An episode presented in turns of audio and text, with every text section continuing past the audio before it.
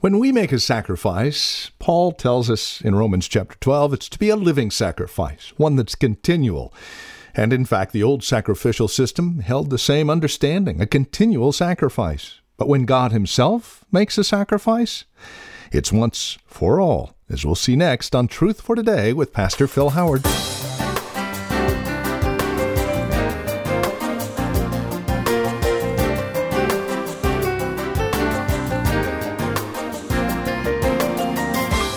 Residual I'm sorry's. You know the drill. You've done something wrong. You're profoundly sorry. You tell the person you're sorry, and you continue to tell them time after time for the next few weeks or months even.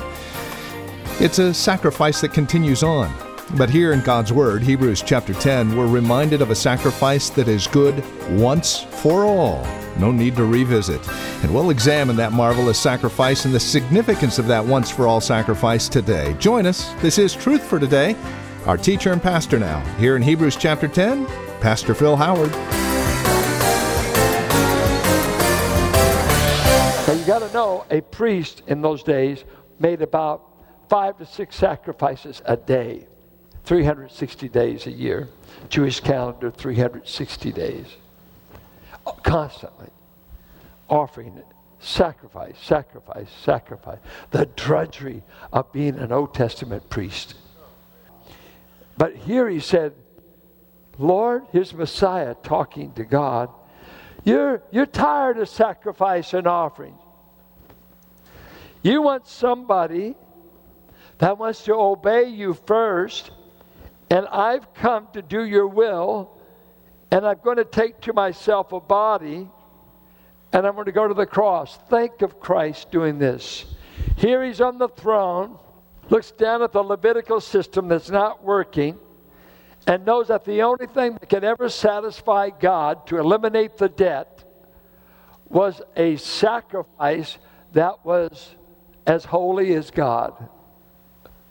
So it eliminated all of mankind. If you killed a hundred men, a thousand men, nobody would ever meet the specifications of God. So here God the Son and the Father work it out. He says, what if I become a man?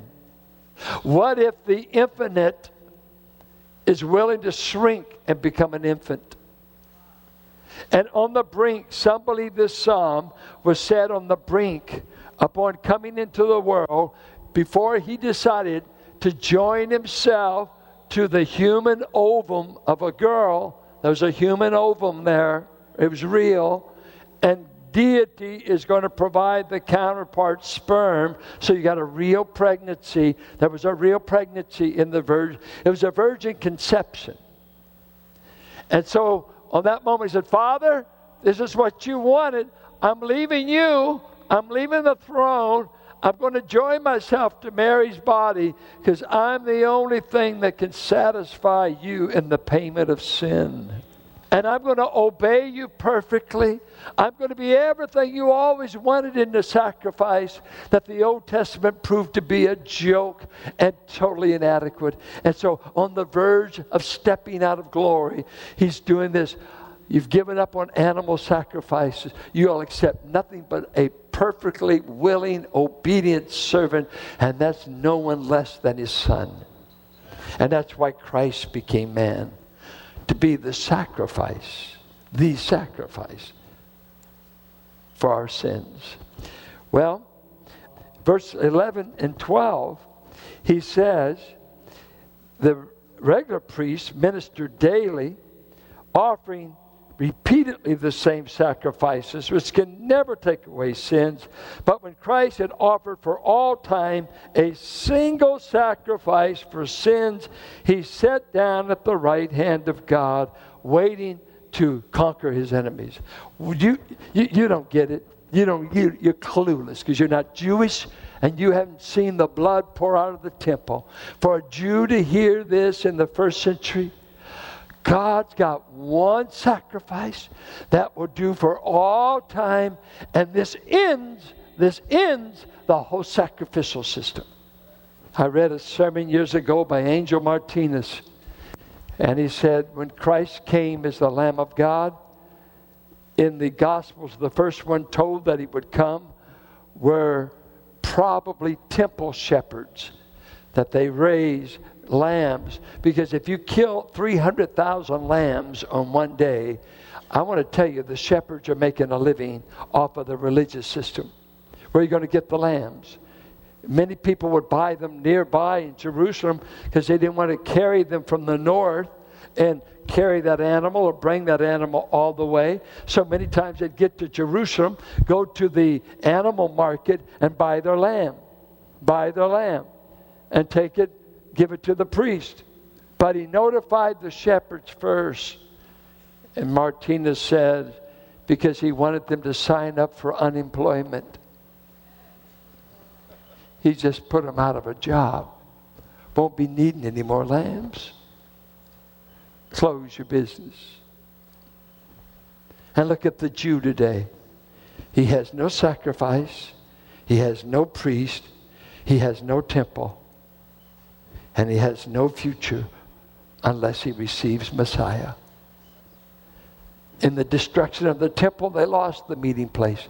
They lost the Aaronic priesthood. The records have been scattered. The sacrifices are gone. Not because they accepted Christ, but because the Romans devastated the place. They have nothing. And here he says, this one once and for all, and to prove to you that he's done, in all the Old Testament furnishings, there were no chairs. You were never done. What did he do? It's done. Just got to do it once. It's done forever. He sat down. You know, it's done. It's, it's behind. He's just saying, got it done. No more. No more. No more. That did it. Third thing, what good did it do? Old Testament didn't seem to change the worshiper. What does this new sacrifice do? Five things. You ready? Number one, I cannot believe, I'm saying that sarcastic, it is hard to believe that he accomplished these things about us. Wait till you hear it. Number one, verse ten. And by that will we have been sanctified through the offering of the body of Christ once for all. Sanctified means what? Set apart to God, declared holy, and that is set apart for God totally. Now, we use sanctification. It's used of a present tense that I'm becoming holy, I'm becoming more like Christ, and I'm in a process of looking like Christ. But here, it sounds like a finished deal, doesn't it? And by that will, we have been in the past. And in the Greek, it would be this way. Just imagine this is a period. Boom. In Greek, it, they call it punctiliar with abiding results. It happened in a point in time, and it abides. Guess what? On the basis of Christ's sacrifice, he has set you apart for God forever. You are sanctified for your sin in Christ. And First Corinthians one thirty, Christ is our sanctification. If you've never been holy before, you're now holy if you belong to Christ. You're holy in the sight of God. Why should I care what you think I look like if I know how he sees me? Which is the greater verdict on you? God's verdict of you, how he sees you, or man's verdict? And he says, number one, I see you here. And the second one, I want inscribed on my forehead so my wife can read it about me. And that is verse fourteen. For by a single offering, he has perfected. I want to put it right here. I am perfect in God's sight. What do you think? He has perfected for all time those who are in the process of being sanctified. So I've been set apart, done for God. Now he says, I'm perfect in the sight of God based on the sacrifice of his son. You know, a lot of people, uh, this is a common saying, don't go to church, they'll make you feel guilty. You know, you go to church for your guilty fix. If If you're not guilty enough, let it bang on you a little bit and you'll be guilty. Yeah, I went to church. I feel guilty. I'm rotten. I'm guilty. No, no, no, no, no, no, no. You ought to come to church to find out what God thinks of you. Jesus said, I didn't come to condemn men. I found you condemned. You're already guilty. Uh, and sometimes you just look at a person and say, okay, I did it. I'm sorry. Hey, wait, wait, what did I say? You're already guilty. You know, some, I'm sure it came with people. I'm guilty. I didn't mean it. What? Your conscience. The spirit. You landed guilty. We don't make you guilty. But church ought to be a place where when you tell what Christ has done, He takes the worst of sinners, sets them apart for His use, perfects you in Christ. Uh, Colossians two, nine and ten, we are complete in Christ, the fullness of God. No animal sacrifice could do that. No preacher can do that. No saint can do that. You get where you're perfect, but don't get mixed up, honey. It's not on your walk. It's based upon your position in Jesus. You're perfect in Christ. Now, here's what He's doing. Then He says He's sanctifying you. He's working on making you act like Christ. And that's a different story. Where are you in that process? Are you still hard-headed? Are you still hot-headed? How's your mouth? What are you doing with your eyes? What are you doing with your body? What are you doing with your attitude? See, that's progressive. That, and, and don't say, well, that's the way the Lord made me. Don't blame that on God. That's you. God didn't make you that way. Sin did. And so are you, are you becoming more and more like Christ? Uh, by that, are people accusing you of the fruit of the Spirit? Man, I see love in you. I see joy. Oh, I just see so much patience. Where do you get it all? Where do you get that self-control? Well, I had one of our men threatened this week by rough people. And the old life, it would have got ugly. But the Spirit of Christ produced a different response. A different response. So I'm sanctified. I am perfected. I'm in the process. I'm being processed to learn to live holy. And now this new sacrifice implements the new covenant that we'll celebrate tonight, because we're going to drink the juice that celebrates the covenant that was made on the basis of Christ's shed blood. And we'll restore a woman at the Lord's table tonight because there's forgiveness found in Christ. She doesn't have to pay forever. This is a covenant that I will make with them. After those days, declares the Lord, I will put my laws on their hearts and write them on their minds. God, through Christ, is going to internalize His law, internalize our faith, so that He changes our heart and our mind. He does something in us that's not external to us. The new covenant said it won't be written in stone like the Sinaitic covenant was. It will be written in your hearts. Jeremiah thirty-one. He does something in you. Ezekiel said He will wash you. He will cleanse you. He'll give you a new heart, a new mind. He does internal makeover. Puts a brand new engine in the car. Brand new heart. That's in you, and that's not bad. Not too bad. We, you know, I grew up with uh, pretty strict Christians, and always, always hearing this story, what if you uh, got drunk on the way home from church? I thought, man, I'd have to drink a lot of communion juice. Why would I get drunk on the way over? But anyway, the story went that way. Or if I just got mad or something, what if you died? Would you go to heaven? One sin, you know, no sin can enter there. That means none of you going to make it, because we're sinners, saved by grace. And I used to hear my dad said, you know, I sin all I want. Dad, how can you say that? I said, I sin all I want. I drink all I want. I cuss all I want. I look on women all I want. I cheat on my wife all I want. Whoa, what are you saying? If God hasn't taken care of the want-to, friend, you haven't met him. He's got to do something on the want-to department. If you want to cuss, go ahead. I grew up in Richmond. I know all about cussing.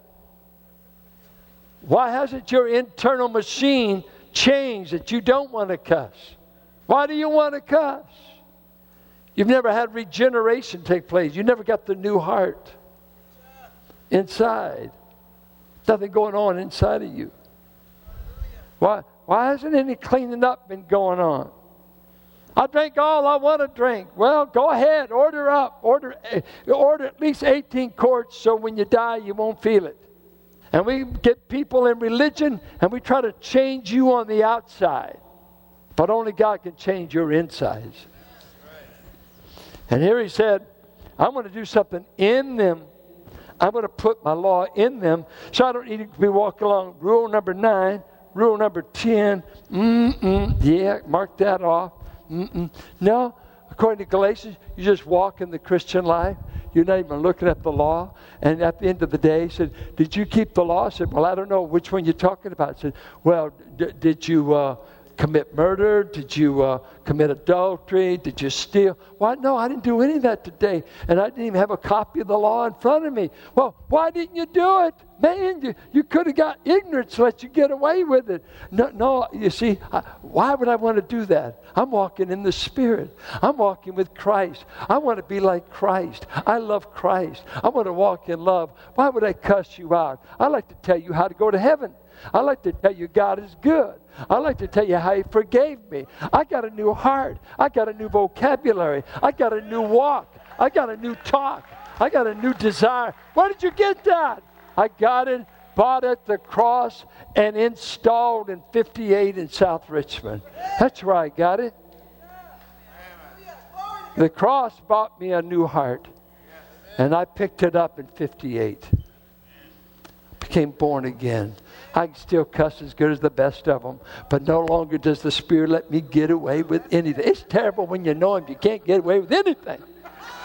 God, that word fits. He needs to be called that. Don't you do it. But I want to. And then you hang out around with Ron Hughes, you learn different abbreviations. and, and, and it cleans it up. Just cleans it up. Because, boy, sometimes just a nice word what doesn't fit that guy. He needs to. But be good to your enemies. Love those that despise you. You've got to be kidding. Love them. I didn't learn that in Richmond. Hit them back. Cuss them and run. who, who, who taught you? What course did you take to change your insides? Wrote, wrote it on our heart. And he said in Second Corinthians three, this commandment is not written on stone, but on the fleshly hearts, not by the finger of God, but by the Spirit of God. I've got it written inside, and I don't need you to be quoting me the rules. The Spirit is in charge of the new man and woman in Christ. You're a new creation. New creation. Then he says, I will remember their sins and lawless deeds no more. Well, my, my friends won't. They still hold it against me. He won't, she won't, they won't. Where there is forgiveness of these, there's no longer any offering for sin. L- listen to some of the hymns. Uh, when I think of this, my brother Paul and his wife, they used to sing this song years ago. What sins are you talking about? It goes like this. I remember the days when I was bent low with the burdens of sin and strife. Then came Jesus in and rescued me and gave me a brand new life. Now as I thank him day after day for washing my sins away, it seems I can almost hear the voice of the blessed Savior say, what sins are you talking about? I don't remember them anymore. From the book of life, they've all been torn out, and I don't remember them anymore. Come on, I'm not a singer, but you can get it. Can God say to you, I don't remember your sins anymore? Well, he sure used the language. Psalms one oh three, he said, I've cast him as far as the east is from the west. And tell me where they meet. Try that. I cast him into the sea of forgetfulness. See, God chooses to forget. You haven't forgiven until you choose to forget it. Now, it may take some time, but it's a choice. I don't want to remember that against them. You know about the boy that he said he was nine years old before he found out his name wasn't stupid. Because his dad just kept reminding him, you don't measure up. You don't do this. You don't do that. Isn't it terrible to be around people that always bring up your negative, your faults? And God said, the blood of Christ has enabled me to never remember that you ever committed a sin against me. Now, I want to tell you, friend, that is a profound truth. Listen to the old hymn writers, then I'm done. Not the labors of my hands can fulfill thy law's demands. These for could not atone. Thou must save, and thou alone. In my hand no price I bring. Simply to thy cross I cling. Listen to this. Oh, but listen to the word. Just as I am, without one plea, but that thy blood, thy blood, not my works, thy blood was shed for me. And that thou bidst me come to thee, O Lamb of God, I come. Could my tears forever flow? Could my zeal no longer know? These for sin could not atone. Thou must save, and thou alone. In my hand no price I bring. Simply to thy cross I cling. I've been listening to a song I ran into accidentally. And it tells about the thief on the cross, that in his last moments he reaches out to Christ. And I believe you're the Son of God. I want to be with you in paradise. And Jesus said, this day I'll see you in paradise. And the song picks up the theme that when the thief and murderer winds up in paradise and in heaven, someone asks him, how did you get here? And he said, I have no deeds in my hand that I've done. I've done no good works. But one told me, the one who told me I would be here, said, tell them, you came by way of the cross. The only people in this place going to heaven today are the ones who have come by way of the cross. Until you put your faith in this one sacrifice once and for all. Quit doing meritorious stuff. Quit, quit all the religious works. Quit worrying about all the rules. You know, my early days here, and I wish it was today, clean them up, clean them up, get them saved, clean them up so they look like Christians. Oh, baloney! It's not my job to make you look like a Christian. Only God can do that work. I want him to do something in your heart. And it's my job to get you to take pain off, put pain on, wear this dress. Wear Man, we have to tell some of our guys, chick, you need to watch out. You're not going to a Friday night bar. You're meeting with God's people. So don't show us more body than we need to see. That's okay, isn't it? And what are we going to do? You dirty, rotten sinner. Now we're going to put our arm around her and say, come on, honey, we're going to teach you how God's going to sanctify you. And in the meantime, you're perfect. Life Forever in Jesus Christ. That's the title of our series here in the book of John. We trust our time together today has encouraged you in Christ as we work our way through this wonderful gospel. It is our hope and prayer that chapter twenty and verse thirty-one will come to bear on your own heart and mind. That you understand why John wrote what he wrote, for the purpose of believing and having life eternal in Christ.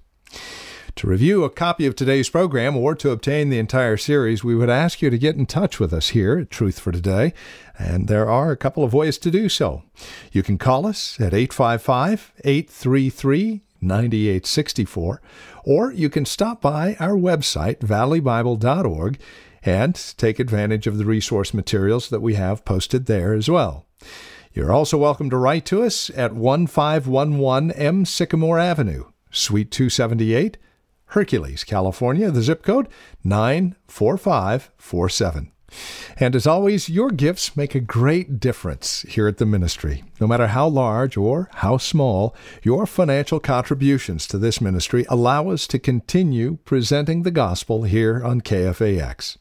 As a T F T sustainer, we would also like to pass along your way a quarterly newsletter, along with our once-a-year special gift and access to Take a Break with Pastor Phil, the weekly video devotional that we have. Again, these are all just simple ways of saying thank you for supporting us financially, realizing that this broadcast is presented daily here on K F A X through your financial involvement as well as your prayerful support.